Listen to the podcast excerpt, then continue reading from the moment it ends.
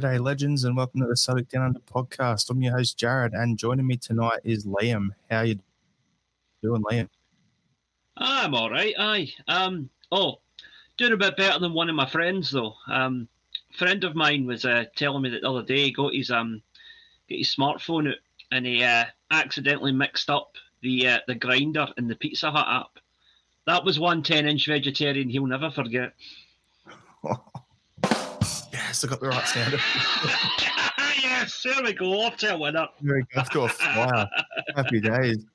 Yeah, it's um good to be back. Had a week off, you know, international break and all that sort of stuff. So um yeah, not just the players that were going to be revitalized, it's you and me as well, Liam. So um back on. But before we do, just um because it's been a bit of a slow news week, you know, because of international games, just anything we're talking about, any topics you want us to discuss, let us know in the comments section. We're more than happy to make this as mo- as interactive as possible for you guys. So if you can do that, that would be a great thing. Also, if you haven't subscribed to the pod, Celtic Down Under podcast podcast already, but tongue tied there, please do so on your podcast app or on our YouTube channel. All right, let's get stuck in. So we got a um few topics here. As I said on our notes here, Liam, Celtic versus St Mirren. The less said, the better. I think that's pretty Hmm. much a good summary. Yep, I'm gonna take the uh, the Jeremy Clarkson approach with that. Oh no! Anyway, moving on. Yeah, I'd have to agree with you. Like we had the um we were on the match day coverage for that one for um me, uh John and Sean were I think you weren't there, so we were on that on the XCOM uh YouTube channel and yeah, everyone pre-game was talking about oh yeah we've got enough squad depth, blah blah blah, and then we dish up an absolute steaming pile of horse crap like that, and um yeah, it's made the uh, international break frustrating to be honest with you because if it was going to happen right before an international break, so then you got two, three weeks of the, the Scottish media carrying on, like, you know, the the roof's fallen in, blah, blah, blah. And so the bubbles burst, all this. For me, Uh, my thoughts on it overall is the name of the podcast. It's just a bump in the road. well, it's nice and, con- and considerate of Queen Elizabeth to drop dead when she did, because it kind of took the pressure off Celtic, didn't it?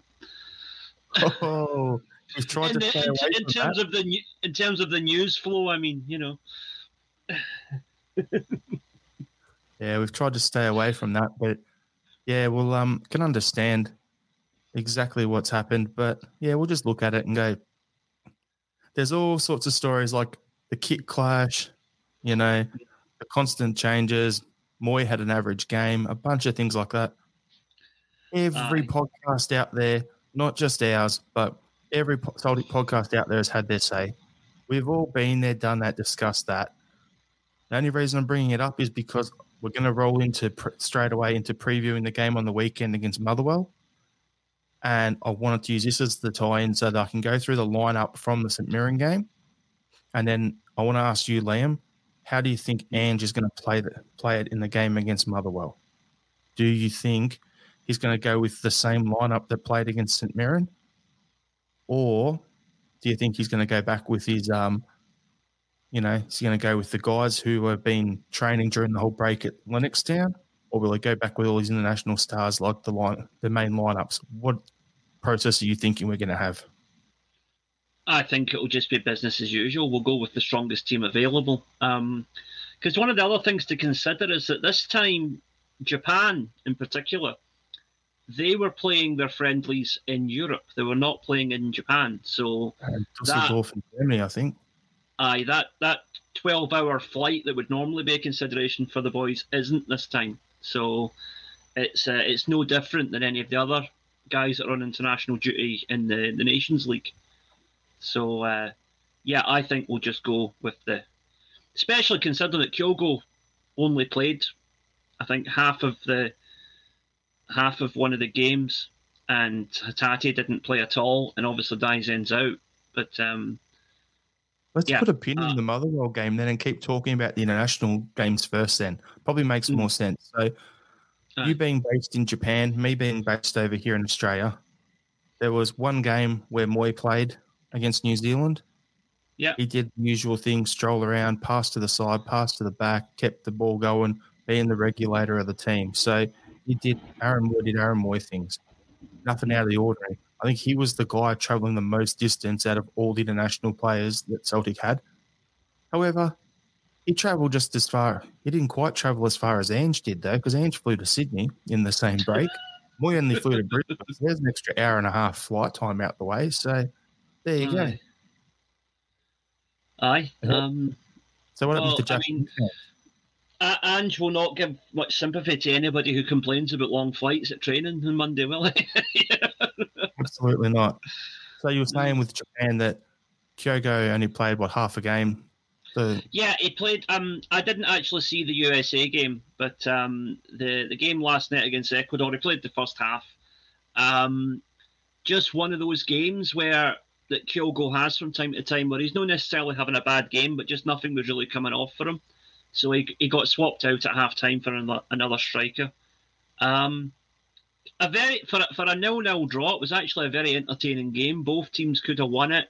Um, Japanese keeper saved a penalty. It was a really, really good game.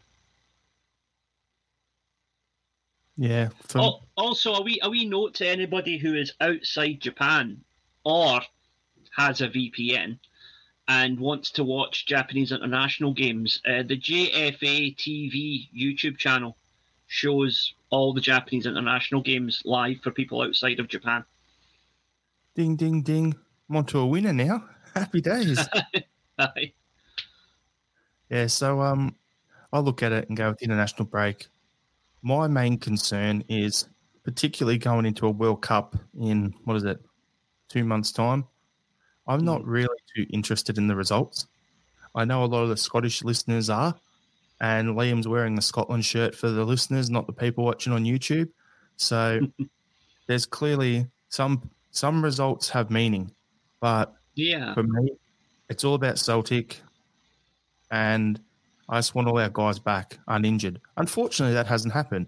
Giakoumakis is hurt, Maeda's hurt, Haksabanovic is hurt. There's a few others there, so we're going to come back a little bit beaten up, but that is what it is, I suppose. That's football. That's why we have that. We talk about that squad and the squad depth. I suppose that's what it is. So, Liam, you being a Scot, Yeah. proud Scotsman, what are your Mm. thoughts on uh, the results for Scotland? And Well, you know- I know one thing. Just hold that thought there, because I know Yeah. you're going to want me to finish this thought. What are your Go thoughts on the result? And what are your thoughts, even more so, on England getting relegated out of their group and Scotland going above them in, in the groupings now? There it is. Well, um, let me see. Uh, first of all, the, the interesting thing was I actually had my uh, I had my my COVID shot on the same day as the first Ukraine game, so my system was completely knocked out of whack as it always is whenever I get a vaccine, and uh, so I woke up about half three in the morning our time, and the game was on in twenty minutes. So I thought, all right, I'll phone my dad. Phoned him up. We watched the game, and uh, of course, Scotland ended up winning 3 0. And I'm like, bloody hell. And then the next morning, I kind of come to about half 11 in the morning, still feeling a bit woozy. Um, and I phoned him. I said, Dad, just clear things up. Said, that wasn't like some sort of vaccine induced hallucination, was it? We did actually beat Ukraine 3 0. He's like, Yes, yes, son, we did. I was like, Oh, thank God. Um, that was an amazing result, completely unexpected. Um, you know, I I know Celtic fans don't always follow Scotland, and that's fine. People make their own choices, but I do. But I don't expect much from Scotland, you know. Um, until last year, this was the last time. This was the last shirt that, in fact, it's still the last shirt that we wore when we won a match at a major tournament. So that was 1996. So, uh, you know, perspective. But um, I think uh, I think Scotland are going the right way. And the funny thing about this is that we are now in the same qualifying seeds group for the next Euros as England, so we cannot draw England. Um, we're a pot two team as well. But the interesting thing is, with England getting relegated, there's a couple of pot one teams that are actually, I think, quite beatable. For example, Hungary are in pot one now. and they have had a couple of outstanding recent results, but they're they're beatable, you know. Um, Germany did not look like the team they, they, they used to be against England, certainly. Um, really entertaining game of football, but both of those teams look eminently beatable in terms of uh, if you're Brazil or Holland or Spain and you're sitting watching that game, you're going to think, aye, I'll take either of them on. The thing I noticed um, watching the highlights yeah. of the Scotland game, especially the one that was just played, what was it, the second Ukraine game? Yeah. Is that Calmac, Taylor, Ralston, the speed of play from those three, especially with throw ins and free kicks, they've taken that from the Celtic environment into the Scottish environment. And it really, you could see a difference. I don't know whether that's green tinted specs or or what, but yeah, I noticed that. No, because funnily enough, I've got a friend who follows Scotland, but is actually a actually a, a Sevco supporter. But he actually said to me, he said that's that's a Celtic influence. He noticed the same thing with the, the quick throw-ins and the quick set, set pieces. And uh, yeah, yeah to me it's not ju- it's not just us. Other other fans are noticing it as well. Okay, cool. Yeah, because to me, I was looking at it going, hang on, they look like they're a step faster and a bit quicker of their thought than most of the guys on the pitch. So yeah, it was okay. Good. I'm glad it wasn't just me saying things.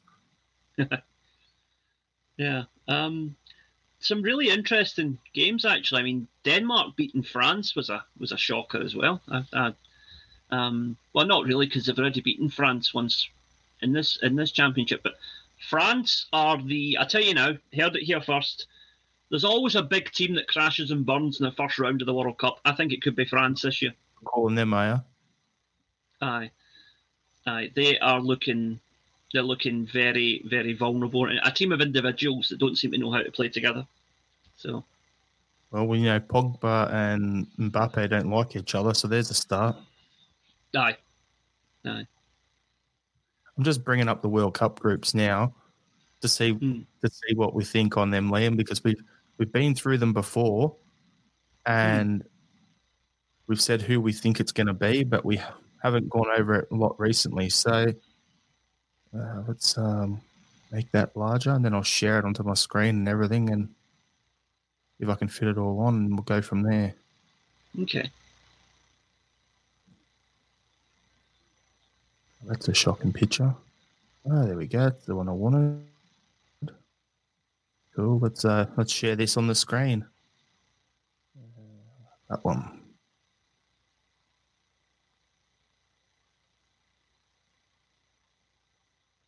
Ah, oh, there we go. Right. Well, it's got to change the uh, the screen for a moment. There we go. We'll do there that. We are. So you've got Qatar, Ecuador, Senegal, Netherlands. I think that's a pretty weak group. What are you thinking from what you've seen over this international break? Uh, the, the the Dutch will will win that group, no question. Um, They're up and aren't they? Back under Louis Van Gaal, isn't it? I up until last night, I would have said Senegal were nailed on for second, but Ecuador showed enough last night to make me think that that could be. Those, there's not much to choose between those two teams. Um, and you know, the cynic in me always thinks that with Qatar being the hosts and the financiers of this tournament, there might be some shenanigans in play to make sure they get through. So you never know. But on sporting merit, I would go Netherlands and then Senegal. But I wouldn't be surprised if Ecuador sneaked through instead. Group B England, Iran, USA, Wales. For me, talking about Group A, yeah, Netherlands, and Ecuador are my choices. Group B, I'm thinking you're talking about a big team that's going to crash out. I'm saying it's going to be USA top, Wales second. England's going to be that team that comes third. Hmm. If Harry Maguire is the centre back, I think they're in a world of hurt. Yeah, yeah. Um, they also don't seem to have settled on a goal. They've not settled on a goalkeeper either, which is not helping them. Uh, so, yeah, I think hmm, I think USA will win the group. Um, Wales and England are going to be playing it out for second because I really don't think there's much to choose between those two teams at the moment. Um, Iran are just there to make up the numbers, but but they're a big physical team, and as we've seen with England recently, when when they played Hungary, for example, if a physical team gets in about them, they don't fancy it. So you never know. Iran might steal something there, but realistically, I'll go USA and England. I think England will get through, but they'll get they'll get they'll get pumped in round two. Okay, so with Iran, just something that you watch a lot of Asian AFC football, so Asian football, and Yeah. you notice with Iran, if the because you're saying they're physical, yes, if they're behind and they're chasing a goal, they'll throw people around, they'll get super physical. If they're ahead Yeah. by a goal with 15 minutes to go, cue the time wasting and the dives and the taking the ball to the corner and falling over, uh, getting Oh, yeah. trainers come out, all that sort of stuff. So they're really good game managers. So Mm. I can see that frustrating a lot of uh, drunken louts in the crowd if they're able to have a few drinks in Qatar. Who knows? Well, I mean, the thing is, in recent times, Iran have got decent results against the likes of South Korea, Australia, and Japan. You know, in the last few years, so they are, they are probably, I would say that, definitely the fourth best team in Asia, but they can occasionally challenge the top three as well. So, yeah, yeah. All right, Group C. We'll quickly get through this one because I think it's pretty obvious. So you got Argentina, Mexico, Poland, Saudi Arabia. That's the order I think they'll finish. yep, I would agree. Yeah.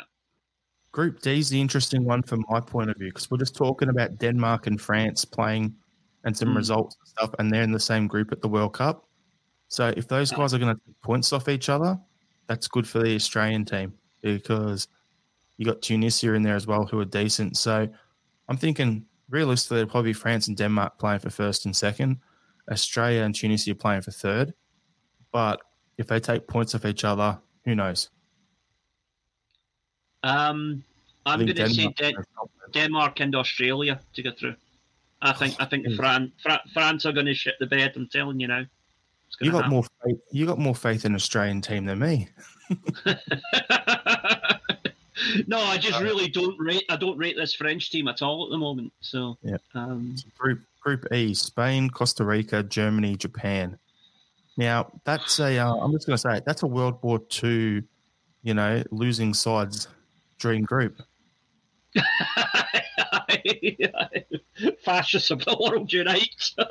Christ, um, yeah, it's uh, it, it that. Oh God, I mean, Spain's not Spain's not the team they they were. Germany, I think their their golden generation's coming to an ending. Japan are a good team, and then you got Costa Rica, who could beat someone on their day. Costa So- Rica are the wild card there because everybody's saying it's Spain and Germany, but Japan might have an outside chance. No one's mentioning Costa Rica, and Yep. as somebody who's going to be supporting Japan at the tournament, that that worries me. You know, um, they could be that dark horse, but I think I'll, I'll Spain say it for you, Liam. go I'll say it for you. Spain top, and then Mhm. it's going to come down to if Japan beats Germany, then Japan will go through. If it's a draw or Germany win, then they'll go through. It's that simple for me. I would I would agree with that, but I'm going to go ahead and put um, and uh, predict Japan because I think they'll beat Germany. If Germany play the way they played against England the other night, Japan could could take something from them definitely. Group F: Belgium, Canada, Morocco, Croatia. So I think this is pretty straightforward. Croatia, Belgium, and then the rest. Yes, yeah, yeah. I Group- mean, you know, good for Canada to get back to a tournament for the first time in 35 years, but I don't see them going beyond round one realistically. Yep. Group G: Brazil, Serbia, Switzerland, Cameroon. So this is one other than Brazil. I think they'll finish mm-hmm. top, but I can see any of the other three teams coming second. Yeah, this is one of the most competitive groups. Serbia will be your hatchet merchants out there kicking shins. Cameroon Yeah. will have their speed out wide, and Switzerland will have their organisation. So it's going to be whose style of play wins the day in the games they play against each other. It'll dictate who gets through. Hmm. I'm gonna. Well, obviously Brazil are going to win that group, but hmm, I'm calling The Serbia second for my country-in-law. aye. Um, I certainly wouldn't mind seeing Serbia get through because I honestly think they were robbed when they played Scotland in the Euro playoff last year. Um, but I'm actually going to go for Cameroon because the African sides have all kind of slipped under the radar this year, and Cameroon are, are one that I've seen a bit of, and they've they've impressed me. So they could they could spring a wee surprise. So Brazil first, Cameroon second. You mentioned an African side there in Cameroon, so that ties into my ones in Group H. So you got Portugal, Ghana, Uruguay, Korea. Hmm. This is another one like Group G that there's no, but I don't even know who your who your favorite for the group would be. But for me, I think it'll be Portugal. No, actually, it'll be Uruguay top. Ghana will come second. Portugal will be third, just to annoy Ronaldo. That's the reason for it. Aye, I mean, apparently Ronaldo is a is a worry for making the tournament. He's got a major back strain from carrying that Portugal team for the last five years. Um, but uh, jokes aside, I think uh, I think Uruguay will win the group, and Portugal could be that other team that that other quote unquote big team that falls on their arse in round one. Um, so I'm going to say Uruguay and South Korea. Uh, Nice. just just don't let my just don't let my wife hear me bigging up the Koreans. She'll not be too happy about that. I know nothing. I heard nothing. No comments. yes. So, yeah, well, um, I'm sure when the World Cup's on, we're going to dive into it all again, as we will. But, you know, Yeah. just off the back of the international break, I thought, you know, it's a good chance to just touch on, especially with a couple of months till the World Cup. But now mm. back to Celtic, because that's why we're all here. yes. Oh, sorry, I got to bring up one comment from the international stuff because it's hilarious. As an Australian, I 100% agree with this comment. Red Zep, Australia are pretty lousy right now. Facts. Oh God! and I thought, I thought some finally someone who can challenge Scotland in the self doubt World Cup. There's a difference. Like, okay, you guys have got the self doubt. Us over here, it's tall poppy syndrome. It's like you don't want to be that one that one poppy that you know sticks its head up above the rest of them because you get it cut off. Mm. So over here, it's like let's all keep it low key. But no, we are lousy at the moment. I'll be honest. I, I just always remember following Scotland when we went 5 0 down to Portugal with about 10 minutes to go. And my dad just looked at me and went, Son, we might have to settle for a draw here.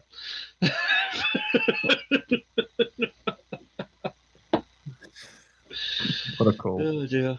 Yeah. All right. So back to the game. Celtic hmm. versus Motherwell on the weekend.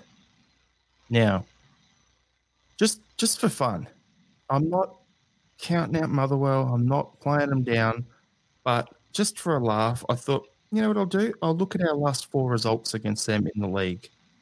Hmm. So, October last year, Celtic two, Motherwell nil. Okay. December last year, Celtic one, Motherwell nil. Sorry, I'll go back to that first one though. 2 0 one, Turnbull scored. Okay, the second one, Rogic scored. Then we've got February 4 0, Maeda scores. Cracking one. But then, Yeah. 15th of May, 6 0. So last season on aggregate, four clean sheets. That's the first thing. That's the reason I'm pointing it out. Mm. We've got some injuries in our back line. So, Liam, do you think we'll, the, the key to beating Motherwell is keep a clean sheet as the, Um, as the priority, or do you think we're going to leak a goal? No, I think I think we might lose a goal, but I think we'll be three or four nothing up at the time, so it won't matter. Um, I think, and the thing is, I've no I've no animosity towards Motherwell. Uh, you know, that uh, unlike certain other teams, they took administration on the chin and dealt with it the right way. So I've got a bit of respect for them. Um, but The uh. I but the um, I think that whoever Celtic were going to play after the St Mirren game is going to feel the the wrath of a a team that's got a point to prove, and I think we'll go out and batter them because I think Ange is a sort of manager who, although he would never publicly admit it, he will be raging at some of the utter pish that has come out in the papers since the St Mirren game. And he's going to want to throw down a marker and just remind everybody who is the boss in Scotland. Hundred percent. Seen that firsthand over here as well. So um, I'm looking at it going. The lineup we played against St Mirren was Joe Hart in goals, Greg Taylor, Jenz Welsh, Ralston, Turnbull, Mooy, McGregor, Maeda, Abada, and Kyogo up front. Mm. So that was the lineup. Now, for me, the key thing is who do you think we're going to see as our centre back partnership? Because what, what options do we have at the moment? Like, you've got Carter Well- because it's hurt still. You've Mhm. got Starfelt still hurt. So the options there, we've got a Jenz and Welsh. And then Aye, but what do we do? Do we bring up Bosun Lawal from the Colts, or do we to have at least have a centre back on the bench? What do we do? Wouldn't surprise me. I would just go with the same two because they're the best two that are available. And I think with the St Mirren game, the entire team underperformed. So I don't think it's fair to single out individual defenders. Um, you know, on Axom last week, the, a similar question came up, came up about Joe Hart, and I said, look, no, just because uh, when a team loses a game unexpectedly, it's it's a kind of ref- reflexive reaction among some people to blame either the defenders or the goalkeeper because they're the ones that ultimately stop the goals. Um, But I don't think you could actually point to direct faults from any of them in that game. I think the whole team just didn't didn't do it that day. It's one of you. You spot on there because it's one of those things where I look at it and go, you can't really blame or to put it on one person as you're saying, but at the same time, you can normally carry. We normally have that much depth in our squad that if one player has a five out of ten game, we still win Yeah. two or three nil. But when the majority of the team having a five out of ten game, that's where the issues occurred. That was the leveler against St Mirren. So for me, I can't see international break and giving the guys a bit of a rocket and everything. I can't see us just going out there and doing a five out of having five out of ten game again. No, definitely not. Definitely not. Um, because Ange is, a, you know, Ange knows his tactics and stuff, and he's obviously much more knowledgeable about the game than either of us, and he will have seen particular things in that game which we didn't. We're just saying, look, generally it was a bad performance, but he will have picked out specifics. You know, be working on them in training, because the guy strikes me as an absolute perfectionist with that kind of thing. He I notices a flaw, he'll stamp it out right away. I can tell you straight up two things that he would have noticed straight away Mhm. and been getting. Even when he was back in Australia, he would have had Harry and the boys, Harry and you know, the rest of the guys back there drilling him. Our one-touch football was atrocious against St Mirren. There was no zip on the ball, and we're taking too many touches before looking to pass. And the other thing was movement off the ball, and both of Yeah. those are effort effort skills to me. It's like, okay, do you want to take that extra step to make that one touch to get to the ball so you can make that one touch pass? Once you make a pass, do you want to make that little run in behind? Not necessarily to get the ball back, but to draw a defender out of position so they can't double up on on a guy like Abada trying to cut inside the box. Aye. Little things like that, straight away he would have been bang bang. Those were those were things that were making thing making it very stagnant for us, and I think we'll see a lot of uh, a lot of improvement on that. Vanessa McCormick in the comments: If Sligo Rovers can beat Motherwell, anything other than a good win would be worrying. Fair point. Yeah, yeah, fair point. Um, but again, Let's- it's one game, and if we didn't win, all right, that would be two games in a row we haven't won, which has not happened for over a year.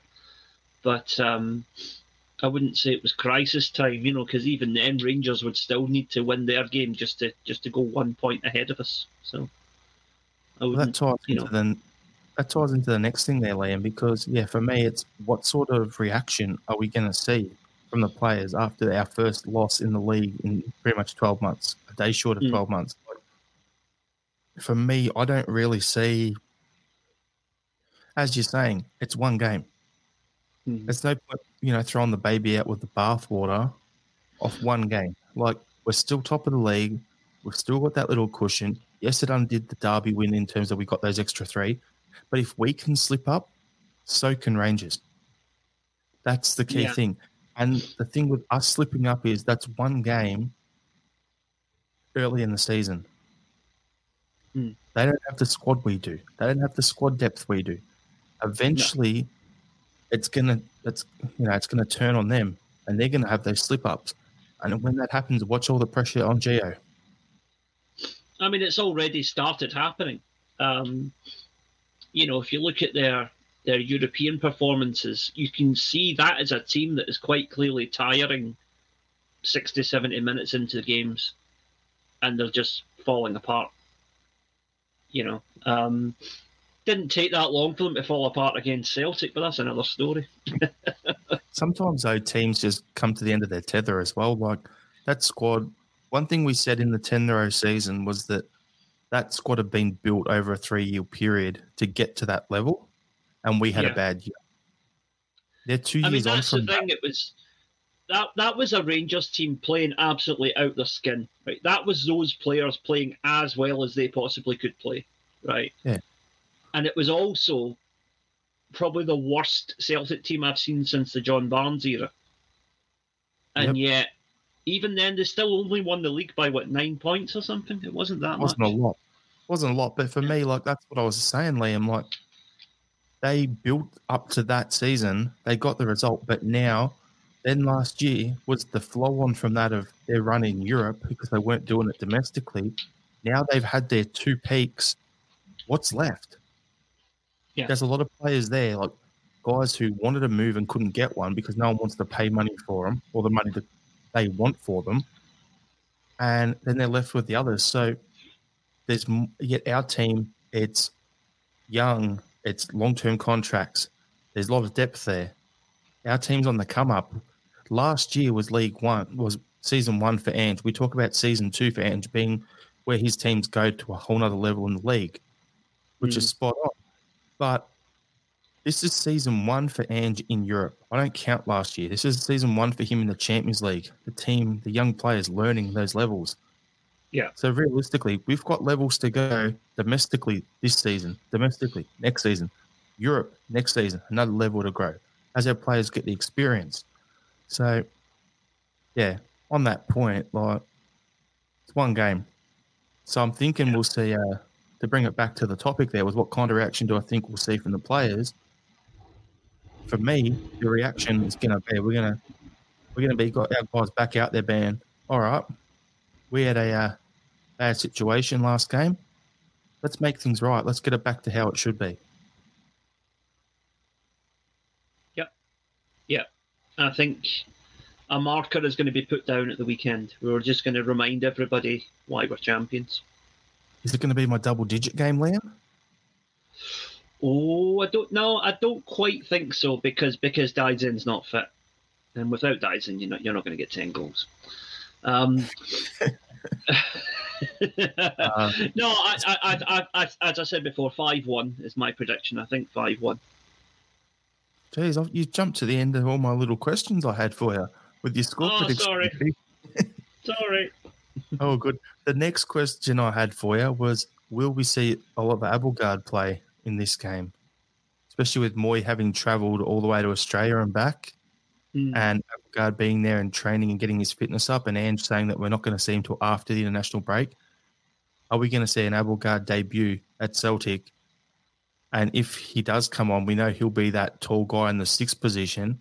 So who pushes forward? Does that mean Calmac's playing as an eight, or does that mean Mooy's pushing as an eight, or what are we doing? I would imagine that probably assuming he's he's came through his flight all right, whatever, Mooy would probably start the game, and assuming we're ahead by a goal or two at half time, um, I could see Abildgaard coming on at either half time or at the sixty minute mark, um, and then. What I would like to see is Calmac being freed up to push a bit further forward because I think he offers more creatively um, than he gets credit for. Um, there's also the selfish issue that I always had a couple of quid on him to score the first goal. So, just on that Calmac thing though, like I think it's great that he needs to step up, like step forward into that role. It's great. I'm happy for him to do it because he's got the skills to do that. The one thing is he's been sitting that deep for how many seasons in a row that it's going to take him a little bit to just naturally get that inclination back on. Okay, where to be? Where's the passes coming to me from? Where's the space? Where are the defenders? Because at the moment, he's been sitting in that as a number six alongside Broony for years, under Rodgers, under Lennon, and now under Ange. That it's like he's used to getting the ball from the centre backs and then looking mm. to distribute. So I think there's that little adjustment that we don't hear enough about, but it's still he's still a good enough player to be able to do that. Yeah, absolutely. Okay. I'm think so. Back to my question there, Abildgaard, will he get a debut at least? Yes. Good. I'm thinking he will as well, but yeah, I'm. I'm not sure because the good thing is we've got the five subs, so usually Angel makes some subs around the 60 minute mark, subs off a midfielder, subs off a striker or, or a winger, and then about 10 minutes later, he subs. He makes winger, striker, other midfielder, and that's the rotation he normally does, unless he has to because of injuries or whatever early on. Mm. So, with that being said, what's your starting lineup going to be, Liam? And okay. who will be those subs coming on that I was just talking about? Right. Well, obviously, Joe Hart in goals. Um, as we've already discussed, centre backs, uh, Jenz and Welsh. Um, I would depend again, depending how he's feeling. I might go with Ralston instead of Juranovic because Juranovic does have, um, you know, he he had quite a quite a rough game for for Croatia in midweek. Um, Is the so, game at Celtic Park? That's the quick thing on. I no, I think I think it's at Fir Park. Let, let me just double check that. I'm just checking, Liam. Keep talking about your pointer. Aye, sorry. Um, aye, so oh, okay, there you go. All right, we're good. Oh, that good. That means the Huns are away to Hearts. Then that, that, that's good. Um, no. Uh, so what was I saying? Aye. Um, so I think we could see Ralston starting at right back. Um, not sure how Greg Taylor is feeling because apparently he did have a wee bug. Um, so you might you might see a start for Bernabei. Um, Although, does he really need to pick up another three points? But that's another story. Um, and then, uh, oh come on, come on, that was an open goal. I had to take that. Right. There you go. Um, I found again. Uh, right. Yeah. Go on back. Sorry. Uh, so midfield, Calmac, uh, O'Riley, and Hatate, because again, Hatate only went to Germany and didn't actually play any game time with Japan, so he's untouched. Um, and uh, then up front, uh, Kyogo with the uh, wingers Jota and Abada. That's how I would play it. Nice, yeah. For me, Hart in goals. You're saying Taylor's got a got a virus, has he? Well, that's what the, I, I didn't actually see the Scotland game last night, so I don't know if he played or not. But um, okay. But I know that going into the game, he was rumored he was a doubt because he had a, a stomach bug apparently. Okay, so the back line, the, the question spot's left back position. Then I would start Juranovic. I don't know whether he's starting on the right back or a left back. Hmm. Because. Mm it's a question for you here. Does Ange go with Bernabei, who has barely been sighted, and bring him in from the cold?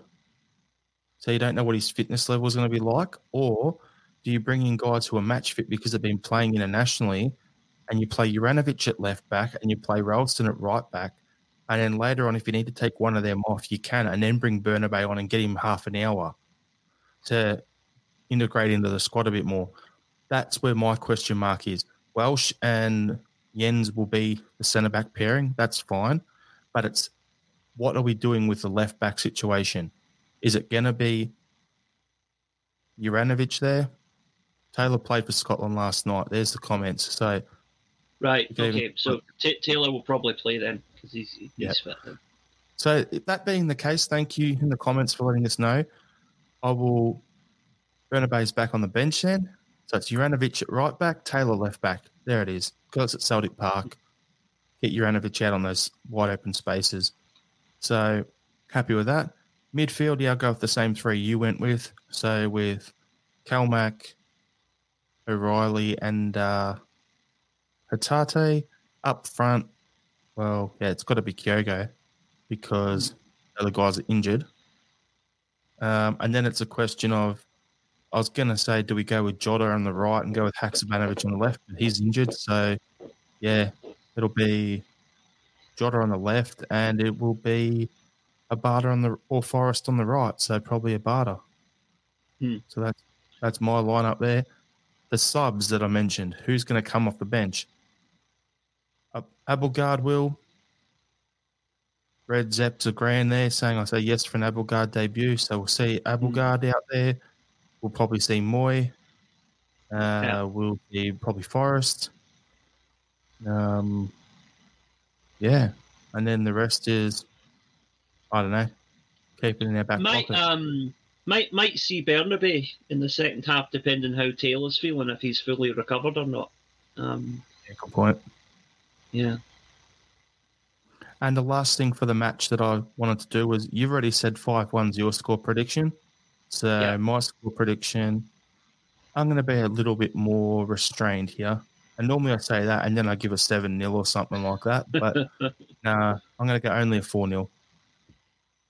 Aye. It's good times when 4 0 is considered restrained, isn't it? yep. So here you go. Liam, a comment for you from Vanessa. I'm glad you didn't pick Maeda. He's been poor this season. Well, I would have picked him if he'd been fit, but then again, I am I am slightly biased, and I don't think he's been poor this season. I just think he's not quite. I don't think him or Kyogo have hit top gear yet, to be honest. I've got a nice one for you, Liam. It's not that they've been poor; they just haven't been clinical in front of goals. That's the difference. Yes. Last season, yes. the chances that they're getting at the moment they were putting them in the net last season. They're not putting them in the net at the moment. That's the difference. Exactly. Yeah. So for me, that yeah, I know he's paid to score goals, but it will come. The thing with Maeda in particular is that there is this kind of misconception amongst now because I mean he was the joint top goal scorer in the J League last season, but he wasn't signed for Celtic as an out and out striker his best position in our team is on the wing. Um, and I think that yes, he should have taken some of the chances that's been presented to him in games recently, and that's you know that that's poor form. But I don't think it's fair to judge him purely on the number of goals that he scores. Try and look at the bigger picture of his overall play. He's um he's shutting down, his work rate, he's running, his uh, the way he he'll run one way and maybe take a defender or two with him, which opens up the space for Kyogo to nip in and get a goal. You know that happens quite often, but that's the sort of thing which the cameras don't always pick up, and fans might not always notice as a result. Yep, that's what Sean was saying when he was saying when he was at the game. There's things that you notice a hell of a lot more, like how much running Kyogo does, how much running Maeda does, that sort of stuff that he's didn't know you don't can't notice over this side of the world on TV, but when you're in the stadium, it's a lot more obvious. So yeah, yeah, yeah. Actually, goes back to something you were talking about earlier. I think um, slight tangent here, but I think that is why generally, from what I've seen, Kyogo does not tend to do as well for Japan as he does for Celtic because in, in the Celtic team, Ange's philosophy is we never stop. It's all about quick passing, one touch football, instinctive finishing, which Kyogo is one of the best at. But with the Japanese team, Moriyasu, the manager, takes a much more methodical approach. It's all about the slow build up. It's and about the, yeah. the passing back and forth. And Kyogo is is a is a reactionary player. He's not a player who who needs time to think. And sometimes when he does have time to think, he will screw it up, as he did a couple of times last night in the first half. Yep. The other thing with Japan as well, though, is they tend to slow it down when they've got the ball in possession. But then when the opposition has it, they're, they're a weird one. They've got like these two different styles within, I've noticed. So, like, they'll, instead of pressing like we do, they'll press for a little bit, then they'll drop back deep, and then they'll mm. look to counter. So it's either press early, win the ball back, and then keep possession. If they don't win it back after like one or two passes, then it's okay, everyone drop deep, pack it in, and then win the ball back, and then let's go quick counter attack. There's there's no middle. It's like you know how we press, and then if we don't get the first press, we get the second press at Celtic, and then we players position and slide into where the outlet passes would go from where the mm. press is, so that if they try to reverse it across the front there, it gets cut off. If they try down the line, We've got a guy who can header it in the touch, and we can set our defense again. They throw it in, and then we press again. That's what we do.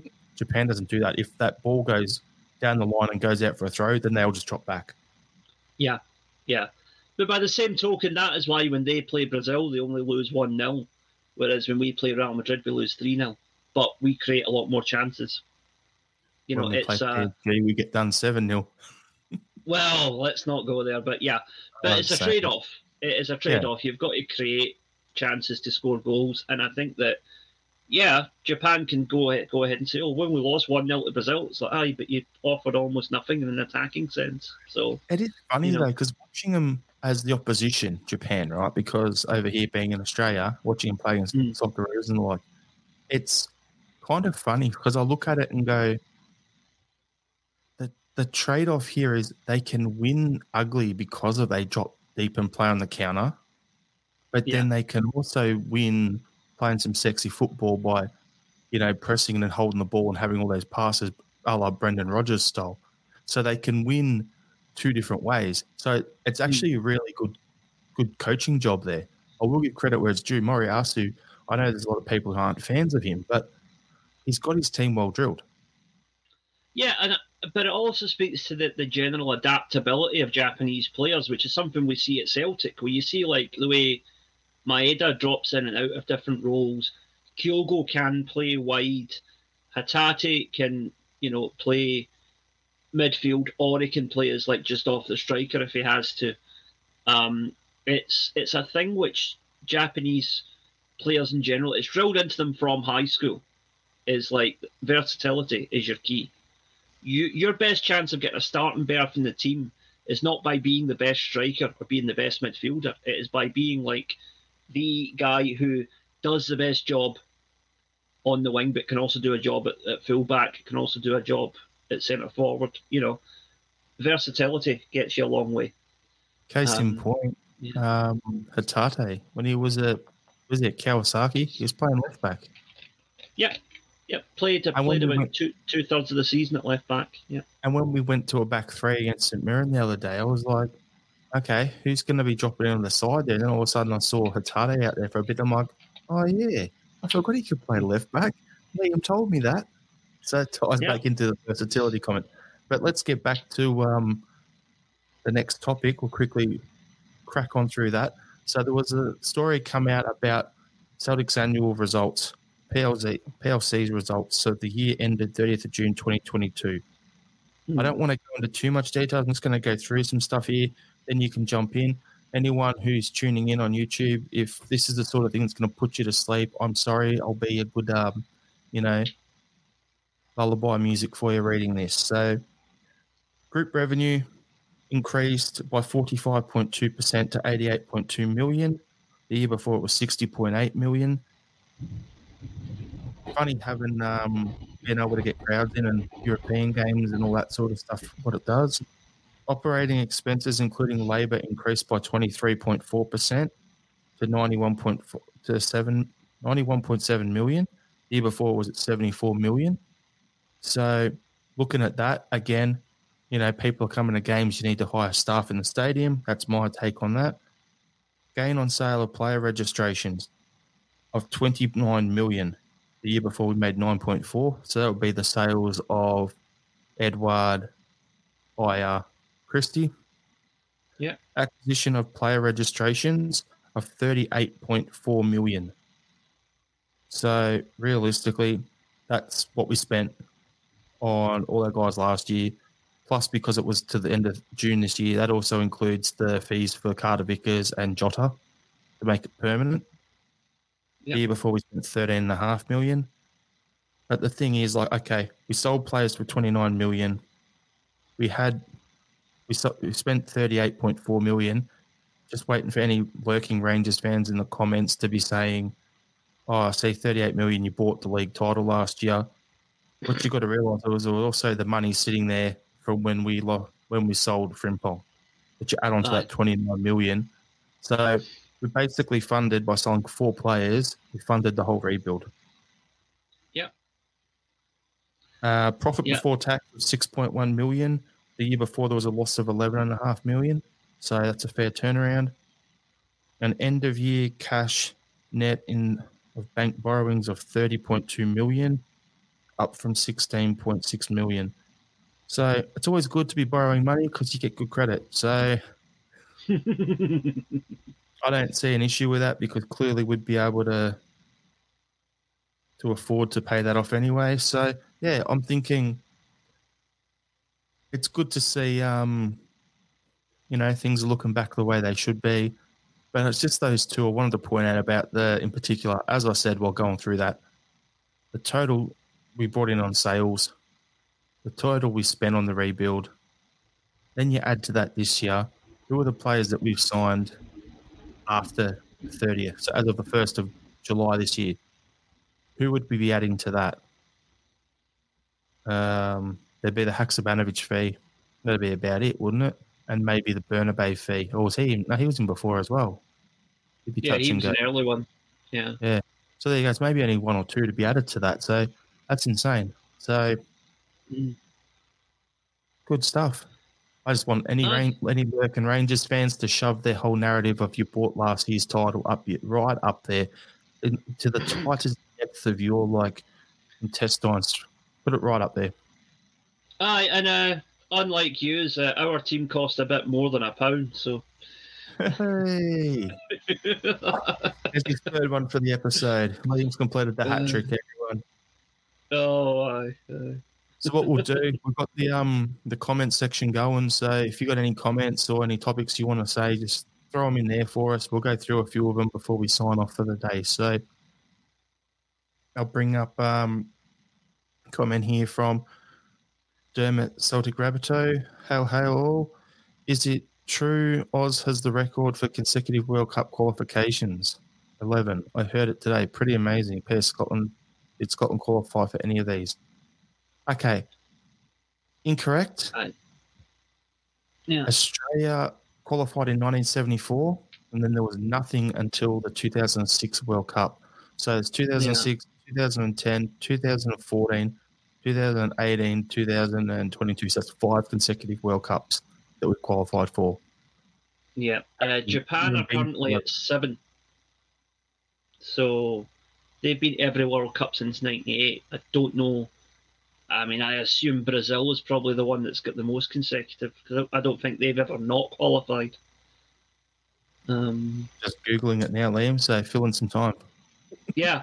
Um, no, but it, it, I know that I think that certainly in Asia, Japan hold the record because I think there was one World Cup in where, where, where Korea didn't qualify. Um, You were right up until Brazil. Aye, aye. I, I think they might be the only team that's been at every World Cup, actually. Um, 22 straight World Cups they've been to. Yeah. So the inaugural winners in 1930 were Uruguay, current champions of Mhm. France. The most successful nation is currently Brazil, who have won it five times. So the World Cup debuted in 1930. That's when Brazil debuted, and they've been at every one since.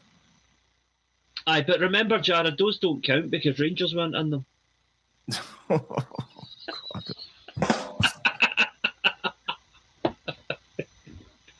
Oh, I'm sorry. It's been one of those weeks. Anyway.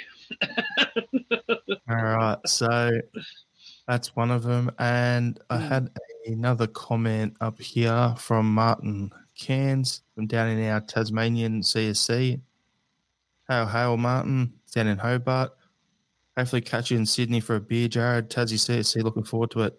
I saw the post, Martin. You guys are getting your flag made. Looks looks brilliant, mate. Can't wait to meet up, have a beer with you guys, and uh, yeah, looking forward to Sydney. A couple of months to go. Flights have been booked, hotels booked, ready to go.